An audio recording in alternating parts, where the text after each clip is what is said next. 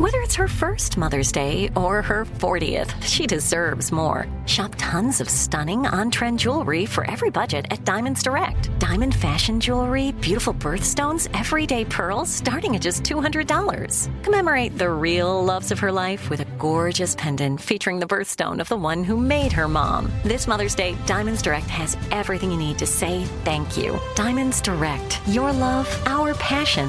Online at diamondsdirect.com.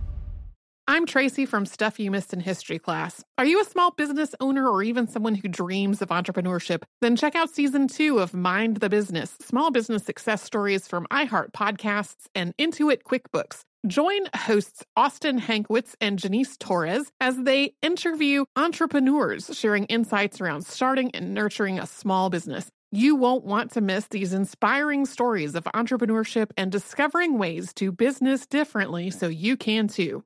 Planning your next trip? Choice Hotels family of 22 brands has over 7,400 locations and the perfect hotel for any traveler you want to be. Like a Cambria Hotel, serving up locally inspired craft cocktails for all my folks who maybe want to meet up and talk about Mad Royals. Check into a Radisson Hotel with flexible workspaces for you strivers who listen during business travel. Or a Comfort Hotel with free hot breakfast, family friendly pools, and big spacious rooms for the parents who listen with their kids and need a little retreat. What are you waiting for? Join Choice Privileges and start earning points your next stay. Find a stay for any you when you book direct at choicehotels.com, where travels come true.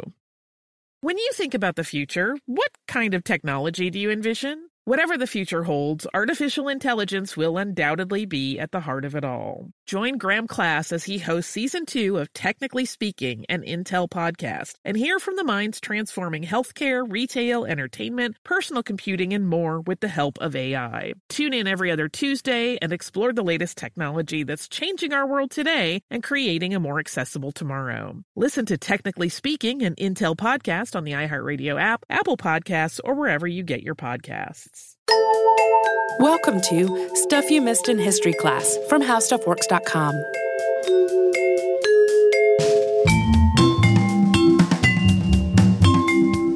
Hello and welcome to the podcast. I'm Tracy V. Wilson. And I'm Holly Fry. Today we are going to talk about Dr. Raphael Lemkin, and you'll see his name spelled a number of different ways because he was originally from Poland. And you'll see him described as the person who coined the term genocide. He did do that, but his contributions went way, way beyond just coining a new word. He was really the driving force behind the existence of the UN Convention on the Prevention and Punishment of the Crime of Genocide. This was something that he pursued with a really single minded determination for years. A lot of the time, he had no official backing, no funding, and not even enough to eat. He had support from other people and organizations to get all this done, but he was the one who did most of the rallying of that support himself, usually at the expense of his own health and well being. And Raphael Lemkin coined the word genocide in 1944, but of course, the practice of genocide may be as old as humanity. One possible explanation for the extinction of the Neanderthals is that they were deliberately and systematically killed by humans. In terms of what's documented in the historical record, one of the earliest events that could be described as genocide took place in 416 BCE during the Peloponnesian War. Athens lay siege to the island of Milos, which was neutral but more sympathetic towards Sparta. When Milos surrendered, the Athenians killed all of the men and sold the women and children into slavery many, many instances of genocide followed after that all over the world. Elements of European colonization of the Americas starting in the 16th century, and Cromwell's conquest of Ireland in the 17th century, the Qing dynasty's extermination of the Dzungar people in the 18th century, and the scramble for Africa in the 19th century have all been described as genocide. The idea that international law should protect minorities and other vulnerable people is also much older than the term genocide. In Europe, that idea goes back at least as far as the Peace of Westphalia in 1648. Among other provisions, the Peace of Westphalia formalized the idea of Europe as a collection of sovereign states and outlined freedoms and protections for religious minorities in those states. In other words, by the time Raphael Lemkin was born on June 24th, 1900, genocide had existed for millennia, and the idea that international law should protect minorities, that idea had existed for centuries. The language that we use to describe it today just didn't exist yet. Lemkin was born on a farm outside of Volkovysk, which was then in Poland. Later, that became part of Russia, and it is now in what is Belarus. The farm was about 14 miles or 23 kilometers from town in a relatively remote area. The farm itself was adjacent to a forest and a lake. Lemkin was the middle of three brothers, although his young brother died in 1918 during the flu pandemic. He spent most of his boyhood playing and doing chores on the farm and being taught by his mother, Bella, who was an artist and an intellectual. And he was aware of the concept of oppression from a really early age. It was illegal for Jews to own or live on farms. So, in addition to paying the rent on the farm, Raphael's father, Joseph, had to bribe the local police for them to be allowed to stay there. He was also aware that this oppression was not just about laws and money. In 1906, the Russian Imperial Army carried out a pogrom against the Jewish community of Bialystok, about 55 miles or 90 kilometers away. And at least 70 people were killed and as many as 100 injured. This awareness of persecution and of people being harmed by those who might have been charged with helping them continued to grow as Raphael got older. When he was 11, he read the novel Quo Vadis, a narrative in the time of Nero. And one of the themes was Nero's persecution of Christians in ancient Rome. He became really fixated on this whole idea, and he started learning more and more about similarly violent and oppressive events in history and about the people who were the victims of those events. Eventually, the Lemkin family moved into Volkovysk to give Raphael and his brother more educational opportunities. Bella Lemkin was described as brilliant, but she and her husband wanted their children to have a broader education than she could give them on her own. While they were living there, Raphael continued to have firsthand experience with anti Semitism and oppression, especially after the German army occupied Volkovysk in 1915. From the time he was young, Lemkin demonstrated an incredible aptitude for languages. When he entered the University of Heidelberg and Lvov, he already knew seven of them. By the end of his life, he would know 12 different languages. He decided to major in philology, which combines literature, history, and linguistics. I am very envious of his language skills. But Me too. Uh, in 1921, Lemkin changed his major to law. And to understand why he did that, we actually need to back up for a moment and talk about the Armenian genocide. Although the consensus among historians is that what happened constitutes genocide, the governments of Turkey and Azerbaijan disagree. They don't necessarily deny that there were massacres, but they maintain that this was simply the unfortunate consequence of brutal and bloody war rather than a planned attempt to exterminate a people. The Armenian genocide has been on our list for a full episode for a very long time, but it is a huge and complex topic. Uh, so we are not sure when exactly that will happen. So uh, this is the very basic version.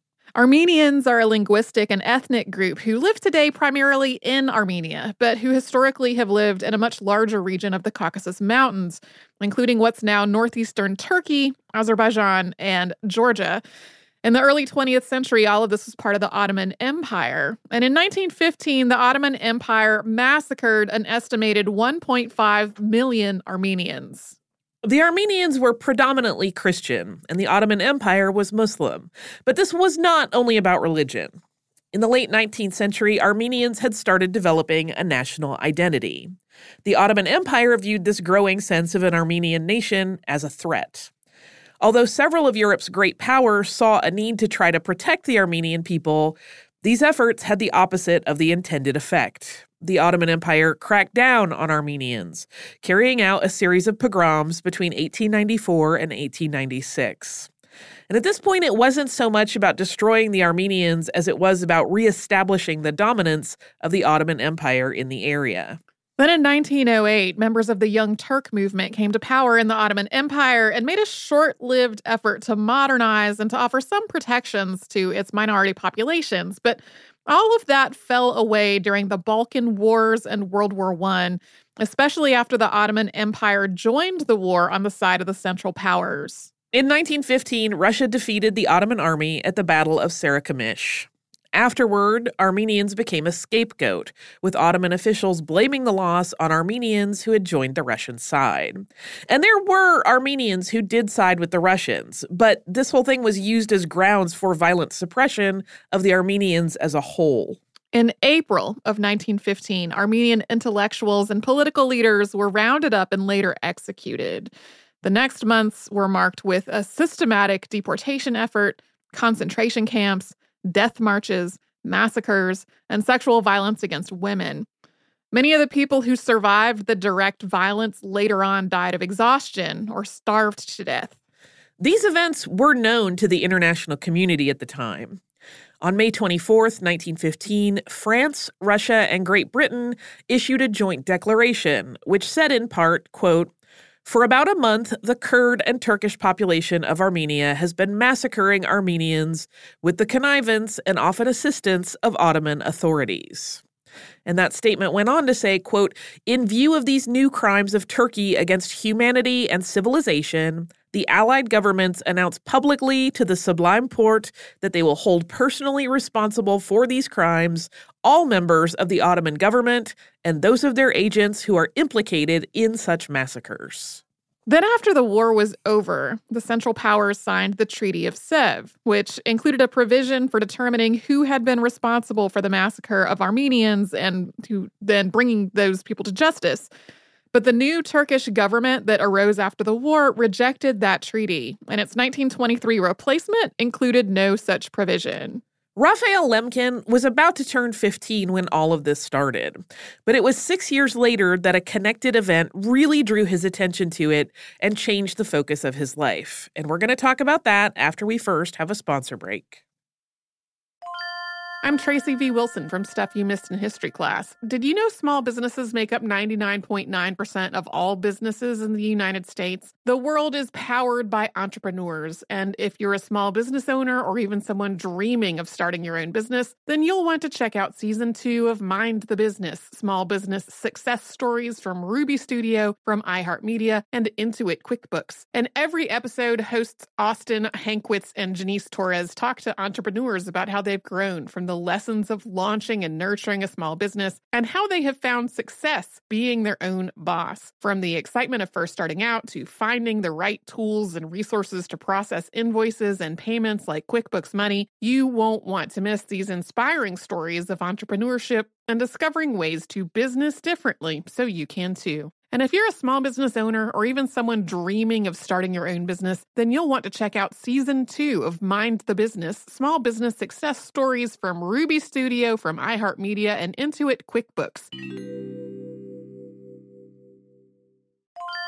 Planning your next trip? Choice Hotels has a stay for any traveler you want to be with 22 brands and over 7,400 locations. Whether you're a business traveler, a family road tripper, someone who wants to seek out history and maybe make your own, or just planning a quick getaway, Choice Hotels has a stay for any you. Like a Cambria Hotel, where you can be a cocktail connoisseur and sip locally inspired craft beverages at downtown locations in the center of it all. This is a fun way to visit cities with a lot of history and a lot of fun in mind. Or a Radisson Hotel for all our productivity powerhouses out there. With flexible workspaces and on site restaurants, you'll get the most out of your work trip. You'll get the coffee, the Wi Fi, and the work done. And we can't forget about comfort hotels. Imagine you're a family road tripper waking up in your big spacious room and then heading down to a free hot breakfast for the entire family, including waffles. So you'll be well fed and ready for the day's adventure, even if that's just relaxing. After that, you're spending all afternoon relaxing by the pool. You deserve it. What are you waiting for? Join Choice privileges and start earning points toward your next stay. Find a stay for any you. Book directly at choicehotels.com, where travels come true.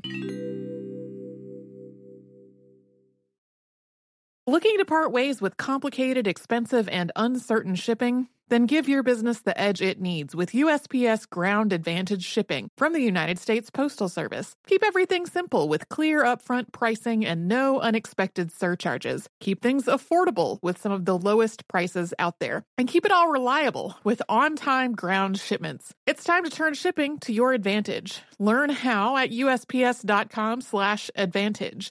USPS Ground Advantage. Simple, affordable, reliable.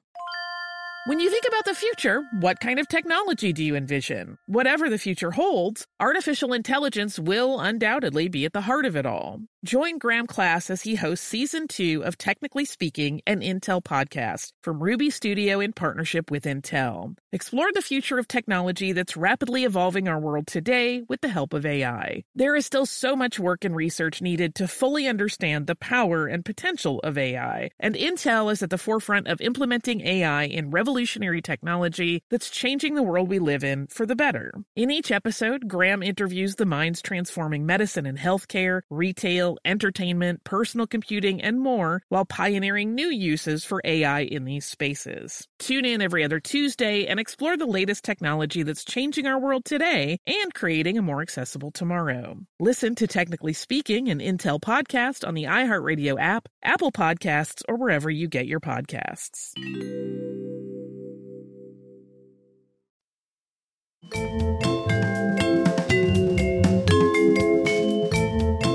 On March 15, 1921, while Raphael Lemkin was in college, an Armenian named Soghomon Tehlirian assassinated Mehmed Talat, who was also known as Talat Pasha, the Ottoman minister of the interior. Talat was widely recognized as the architect of the massacres that had taken place in 1915, and Tehlirian's family had been killed in those massacres. When he shot the Ottoman minister, he reportedly said, This is for my mother. Tehlirian was put on trial the following June, and this trial struck Lemkin as deeply incongruous. Talat had not faced trial for the massacres in any way.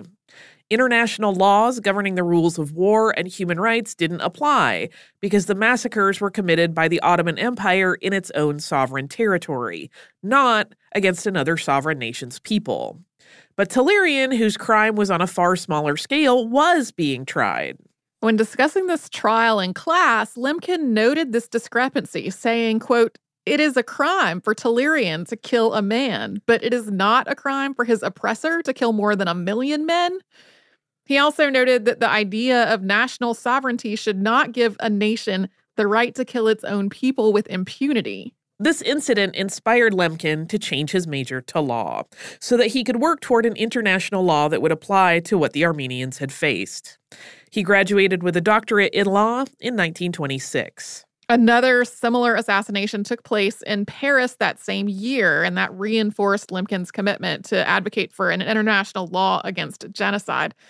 This time, Shalom Schwarzbard assassinated Ukrainian official Semyon Petliura, who was believed to be responsible for a series of pogroms in which Schwarzbard's parents had been killed.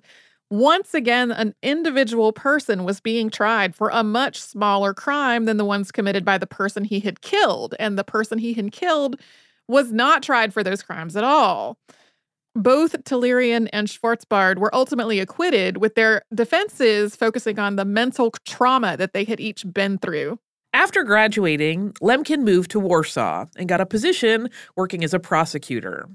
He started writing books about international law, human rights, and genocide, although he wasn't yet using that term.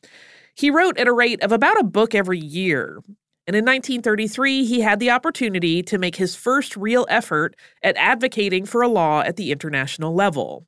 He was invited to make a presentation at the League of Nations conference in Madrid. The paper that he wrote leading up to this conference included his definitions for two different but related crimes one he called barbarity, and this was a crime against people, especially acts of extermination because of ethnic, religious, or social identity. The other crime he called vandalism. Vandalism was a crime against a people's cultural heritage, and it included things like the destruction of monuments and the outlawing of native languages. He wanted to address both the physical presence of a group, that group's very existence, and the group's history and spiritual life. But after he submitted his paper, he got a phone call telling him that he was no longer invited to attend the conference in person. An anti Semitic newspaper in Poland had written a scathing response to Lemkin's paper, criticizing him for focusing on the protection of Jews and not of the Polish population as a whole. Afterward, the Minister of Justice decided that Lemkin should not attend the conference. And although his paper was discussed without his personally being there, it didn't lead to any meaningful action. In the face of all this criticism, Lemkin also had to resign as a prosecutor, and he went into private law practice instead. A few years later, on August 22, 1939, Adolf Hitler gave a speech to his chief commanders at his home in Obersalzberg. It said, in part, quote, Our strength lies in our quickness and in our brutality. Genghis Khan has sent millions of women and children into death knowingly and with a light heart. History sees in him only the great founder of states. As to what weak Western European civilization asserts about me, that is of no account. I have given the command, and I shall shoot everyone who utters one word of criticism, for the goal to be obtained in the war is not that of reaching certain lines, but of physically demolishing the opponent. And so, for the present, only in the East, I have put my death head formations in place with the command relentlessly and without compassion to send into death many women and children of Polish origin and language. Only thus can we gain the living space that we need who, after all, is today speaking about the destruction of the Armenians. There is some debate about whether the speech included that last sentence, because some of the documents recording the speech do not include it, and a primary one that does include it came from an anonymous source. But regardless, less than two weeks later, on September 1st, Hitler invaded Poland and started carrying out the extermination that he had described in the speech. At that point, Raphael Lemkin was still living in Warsaw. And on September 6th, just ahead of German troops' arrival there, he tried to escape the city by train. But the train that he was on was bombed, leading him and some of the other survivors to take refuge in the woods. He and a few other men traveled together and tried to evade German troops, although some of them were killed in another bombing not long afterward. Over the next two months, Lemkin traveled with a continually changing group of refugees. Few of them had any provisions with them, so they had to forage for food, sometimes stealing from crops in the fields or occasionally getting help from sympathetic people that they met. As often as he could, he encouraged people to escape. Based on Mein Kampf and other writings, Lemkin knew that Hitler was planning an extermination campaign, much different from the typical perils of warfare that the people he met often thought that they could survive. During these weeks when he was in flight, Lemkin's ultimate goal was to get to Lithuania, which was at that moment neutral, and he thought he could escape from there. But he also wanted to get to his parents and try to convince them to go as well. He finally got to Volkovysk by train, disguising himself as a Russian peasant, including trading in his expensive eyeglass frames for a cheaper pair so that they would not raise suspicions. He spent two days with his parents in late 1939, but he couldn't convince them to leave. Lemkin finally got to Lithuania in early 1940. His weeks long flight from the Germans prompted him to give up the idea of going back to being a private lawyer and instead to focus on his work in education and actively trying to get the international community to stop such abuses. He got in touch with people he knew in Sweden and the United States, trying to get a visa so he could get to a safer location and continue his work from there. He got an appointment teaching law at the University of Stockholm. And while he was there, he worked with the Swedish Foreign Ministry to gather information about human rights abuses in places where Sweden had embassies and consulates. One of their findings was that Germany was distributing rations in occupied territory based on nationality. So Germans were getting 97% rations, Dutch people were getting 95%.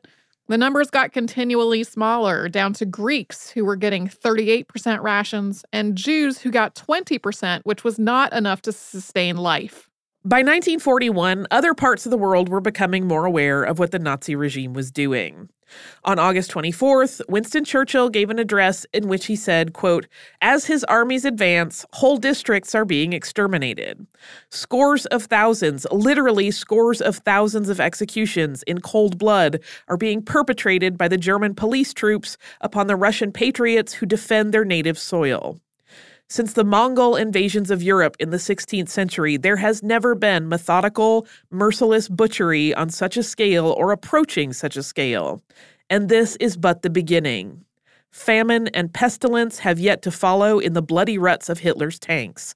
We are in the presence of a crime without a name. That same year, Lemkin got an appointment teaching law at Duke University thanks to his colleague Malcolm McDermott. He traveled to the United States via Russia and Japan, arriving in Seattle on April 18, 1941. When he got to Durham, North Carolina, he was asked to give an address on his very first evening there. And part of his topic was Hitler's plan of exterminating entire peoples in the territory that Germany was occupying. This was the first of many attempts to educate the people around him on what Hitler was planning and doing. In 1942, Lemkin was appointed chief consultant to the Board of Economic Warfare in Washington, D.C., and his first task there was to educate his colleagues about Hitler's planned exterminations. He also wrote to President Franklin D. Roosevelt in a call for action. As he threw himself into this work, Lemkin's health started to suffer. High blood pressure ran in his family, but stress and exhaustion were really making it worse. And as we alluded to at the top of the episode, Lemkin finally coined the term genocide in 1944. And we're going to talk about that after we have a little sponsor break. I'm Tracy V. Wilson from Stuff You Missed in History class. Did you know small businesses make up 99.9% of all businesses in the United States? The world is powered by entrepreneurs, and if you're a small business owner or even someone dreaming of starting your own business, then you'll want to check out season two of Mind the Business Small Business Success Stories from Ruby Studio, from iHeartMedia, and Intuit QuickBooks. And every episode, hosts Austin Hankwitz and Janice Torres talk to entrepreneurs about how they've grown from the the lessons of launching and nurturing a small business, and how they have found success being their own boss. From the excitement of first starting out to finding the right tools and resources to process invoices and payments like QuickBooks Money, you won't want to miss these inspiring stories of entrepreneurship and discovering ways to business differently so you can too. And if you're a small business owner or even someone dreaming of starting your own business, then you'll want to check out season two of Mind the Business Small Business Success Stories from Ruby Studio, from iHeartMedia, and Intuit QuickBooks. Planning your next trip? Choice Hotels has a stay for any traveler you want to be with 22 brands and over 7,400 locations. Whether you're a business traveler, a family road tripper, someone who wants to seek out history and maybe make your own, or just planning a quick getaway, Choice Hotels has a stay for any you. Like a Cambria Hotel, where you can be a cocktail connoisseur and sip locally inspired craft beverages at downtown locations in the center of it all. This is a fun way to visit cities with a lot of history and a lot of fun in mind. Or a Radisson Hotel for all our productivity powerhouses out there. With flexible workspaces and on site restaurants, you'll get the most out of your work trip. You'll get the coffee, the Wi Fi, and the work done. And we can't forget about comfort hotels. Imagine you're a family road tripper waking up in your big, spacious room and then heading down to a free hot breakfast for the entire family, including waffles. So you'll be well fed and ready for the day's adventure, even if that's just relaxing. After that, you're spending all afternoon relaxing by the pool. You deserve it. What are you waiting for? Join Choice privileges and start earning points toward your next stay. Find a stay for any you. Book directly at choicehotels.com, where travels come true. Looking to part ways with complicated, expensive, and uncertain shipping? Then give your business the edge it needs with USPS Ground Advantage shipping from the United States Postal Service. Keep everything simple with clear upfront pricing and no unexpected surcharges. Keep things affordable with some of the lowest prices out there. And keep it all reliable with on-time ground shipments. It's time to turn shipping to your advantage. Learn how at usps.com/advantage. USPS Ground Advantage. Simple, affordable, reliable. When you think about the future, what kind of technology do you envision? Whatever the future holds, artificial intelligence will undoubtedly be at the heart of it all. Join Graham Class as he hosts season two of Technically Speaking, an Intel podcast from Ruby Studio in partnership with Intel. Explore the future of technology that's rapidly evolving our world today with the help of AI. There is still so much work and research needed to fully understand the power and potential of AI, and Intel is at the forefront of implementing AI in revolutionary technology that's changing the world we live in for the better. In each episode, Graham interviews the minds transforming medicine and healthcare, retail, entertainment, personal computing, and more while pioneering new uses for AI in these spaces. Tune in every other Tuesday and explore the latest technology that's changing our world today and creating a more accessible tomorrow. Listen to Technically Speaking, an Intel podcast on the iHeartRadio app, Apple Podcasts, or wherever you get your podcasts.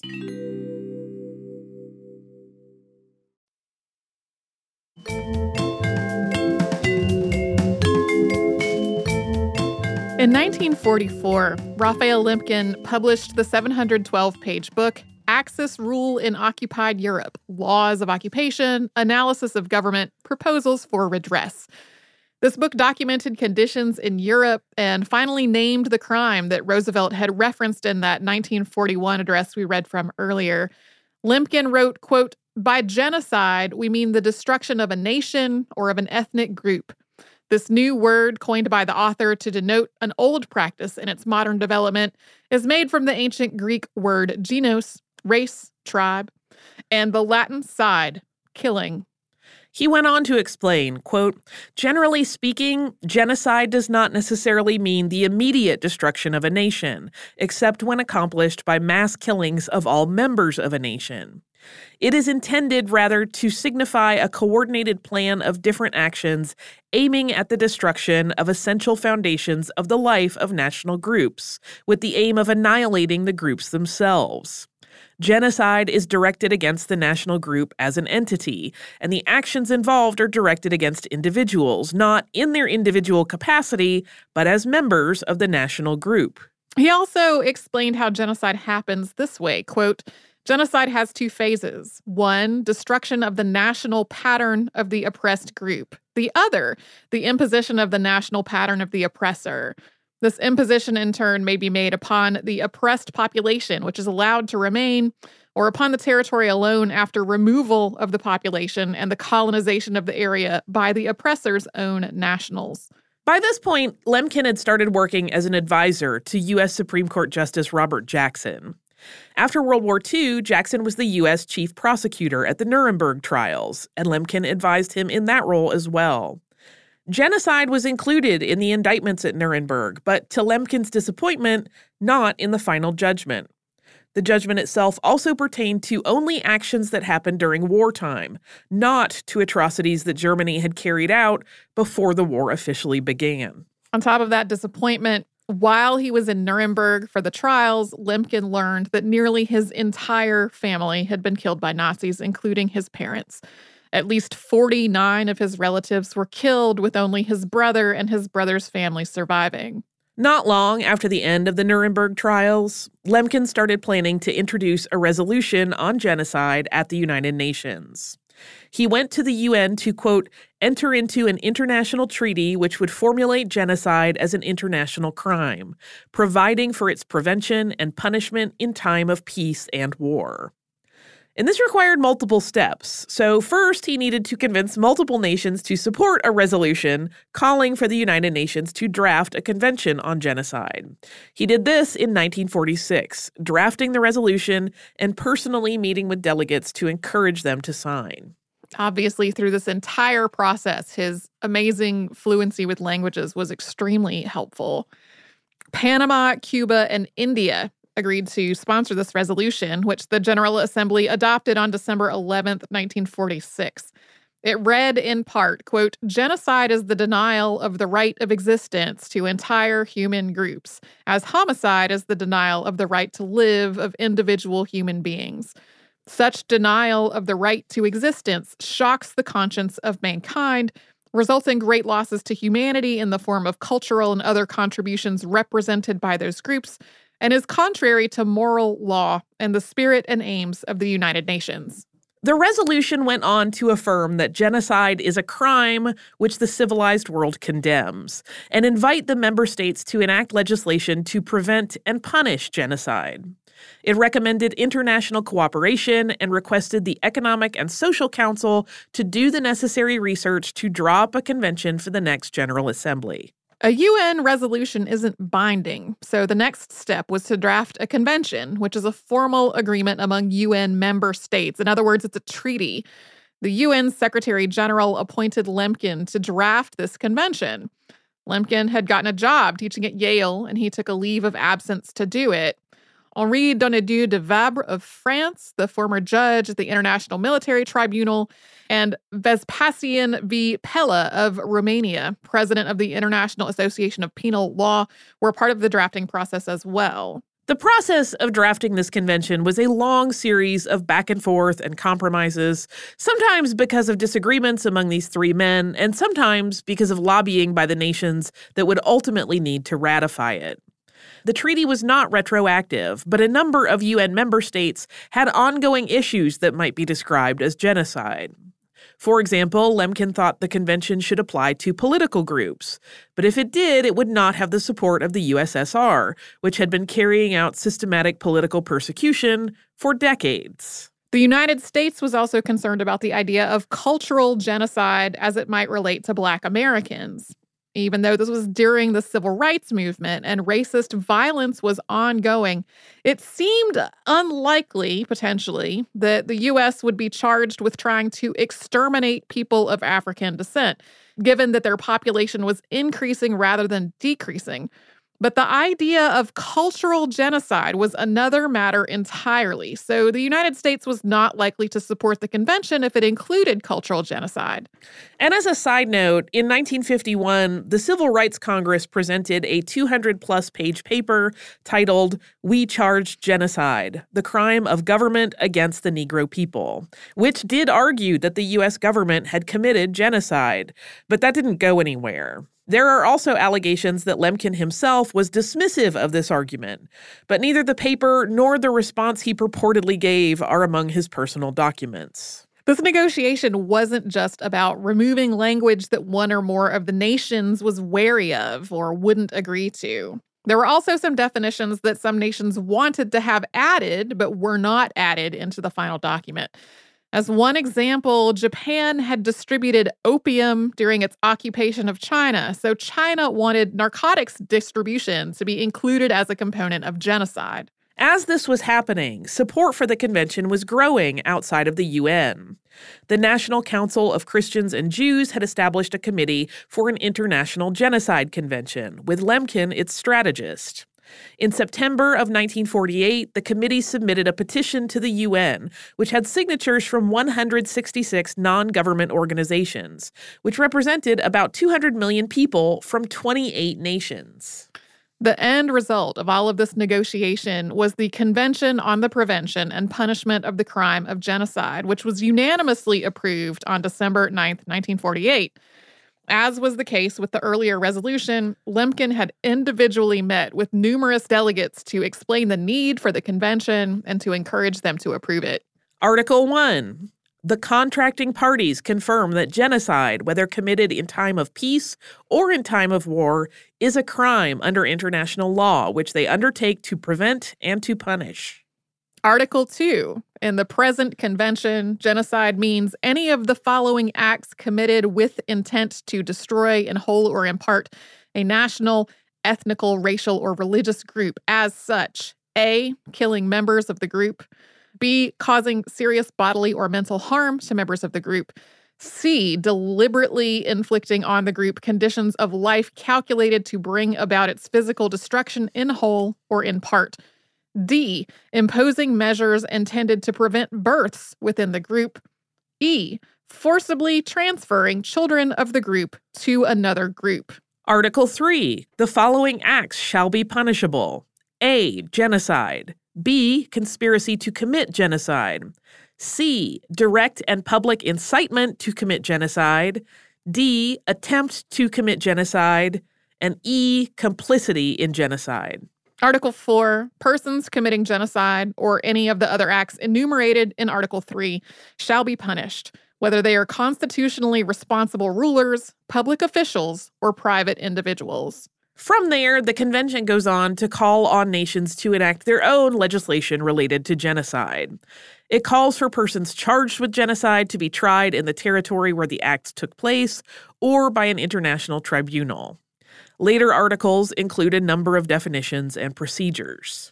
Lemkin described some of these later articles as Trojan horses. These were things that he thought weakened the overall convention and put it at risk of total failure.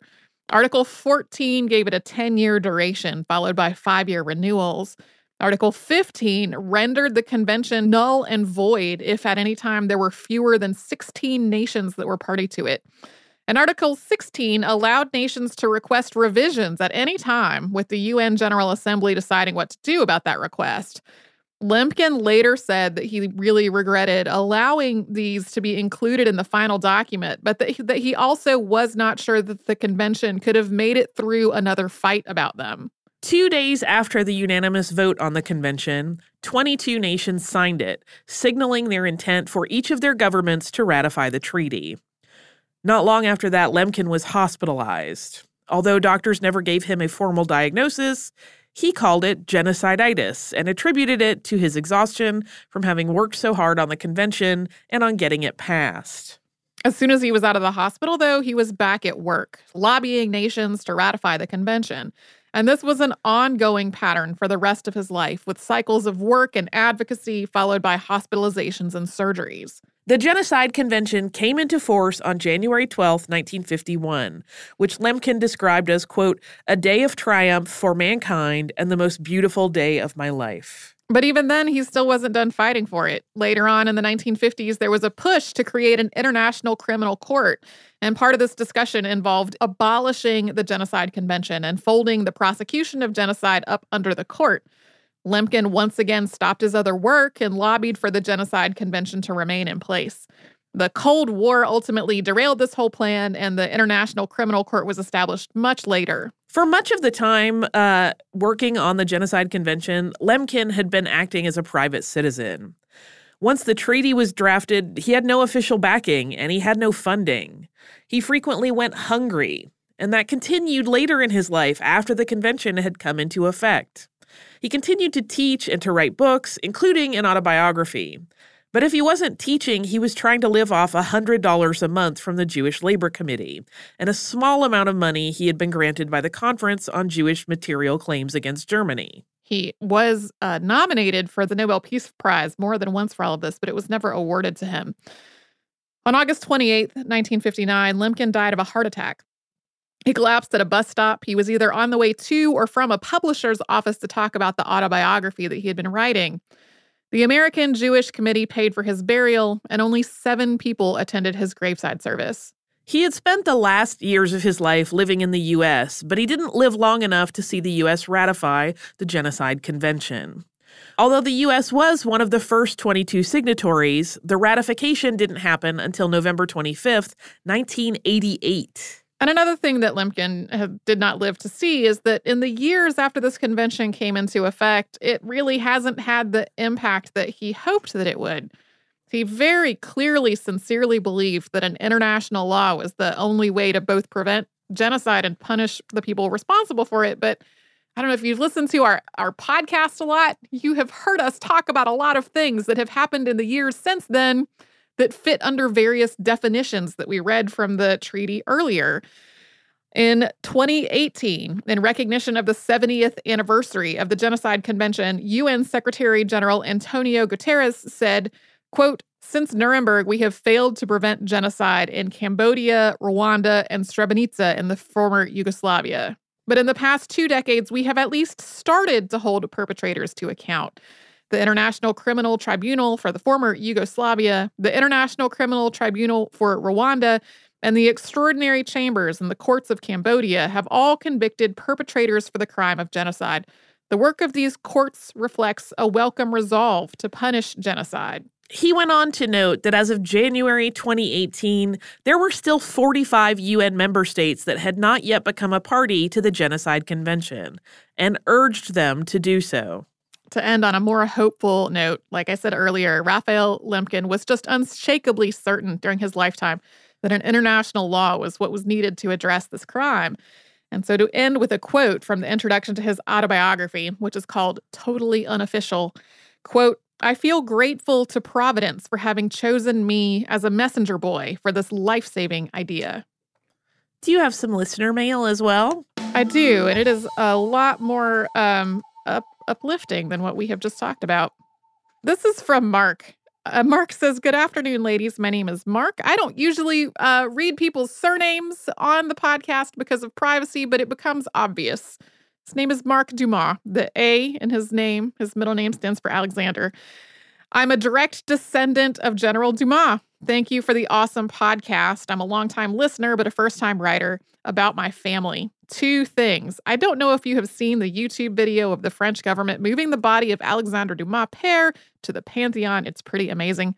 Second, from General Dumas to my generation, there has been a Dumas in uniform in every generation, either for France or for the US. All of us have been Black. We have served in every major campaign from the Civil War to the War on Terror.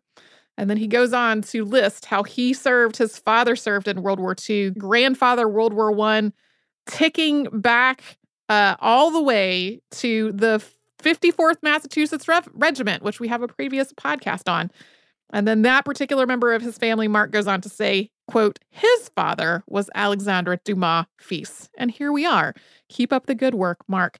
Thank you so much, Mark, for this awesome letter. We don't often get uh, letters from people who are directly descended from the people that we uh, talk about on the podcast. He sent this after the episode came out on Thomas Alexandre Dumas, which uh, he had not yet had the opportunity to hear us talk about that footage of moving Alexandre Dumas Père's body. So thank you again, Mark, for sending us this awesome email. If you would like to write to us about this or any other podcast, we're at historypodcast at howstuffworks.com. And we're also all over social media at Missed in History. And that is where you'll find our Facebook, Pinterest, Instagram, and Twitter. You can come to our website, which is missedinhistory.com, to find show notes for all the episodes Holly and I have worked on together and a searchable archive of all of our episodes. And you can subscribe to our show on Apple Podcasts, the iHeartRadio app, and wherever else you get your podcasts.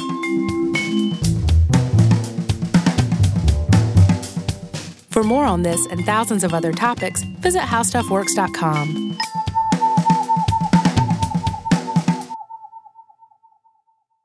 Xfinity has free premium networks for everyone this month, no matter what kind of entertainment you love. Addicted to true crime? Catch killer cases and more spine-tingling shows on A&E Crime Central. Crave adventure? Explore Asian action movies on Hi-YAH. Searching for something extreme? Check out skating, snowboarding, and more on Fuel TV Plus, the global home of action sports. And find crowd-pleasing bops on iHeartRadio's Hit Nation playlist. There's new free shows and movies to love every week. Say free this week in your Xfinity voice remote. We are the voice of NASCAR. The green flag is in the air, and we are underway. The great American race. The Motor Racing Network. NASCAR Cup, Xfinity, and Craftsman Truck Series Racing live on your hometown radio station and MRN or NASCAR.com. Martinsville, Talladega, the Chicago Street Course. We have the side by side action and last lap passes for the win. Photo finishes. Ryan Blaney will win. The voice of NASCAR, the Motor Racing Network work. Xumo Play is your destination for endless entertainment. With a diverse lineup of 350 plus live channels, movies, and full TV series, you'll easily find something to watch right away. And the best part? It's all free. Love music? Get lost in the 90s with iHeart 90s, dance away with hip hop beats, and more on the iHeartRadio music channels. No logins, no signups, no accounts, no hassle. So what are you waiting for? Start streaming at play.xumo.com or download from the app and Google Play stores today. All you can stream with Xumo Play. This is Malcolm Gladwell from Revisionist History. eBay Motors is here for the ride. With some elbow grease, fresh installs, and a whole lot of love, you transformed 100,000 miles and a body full of rust into a drive that's all your own. Brake kits, LED headlights, whatever you need, eBay Motors has it. And with eBay Guaranteed Fit, it's guaranteed to fit your ride the first time, every time, or your money back. Plus, at these prices, you're burning rubber, not cash. Keep your ride or die alive at ebaymotors.com. Eligible items only, exclusions apply.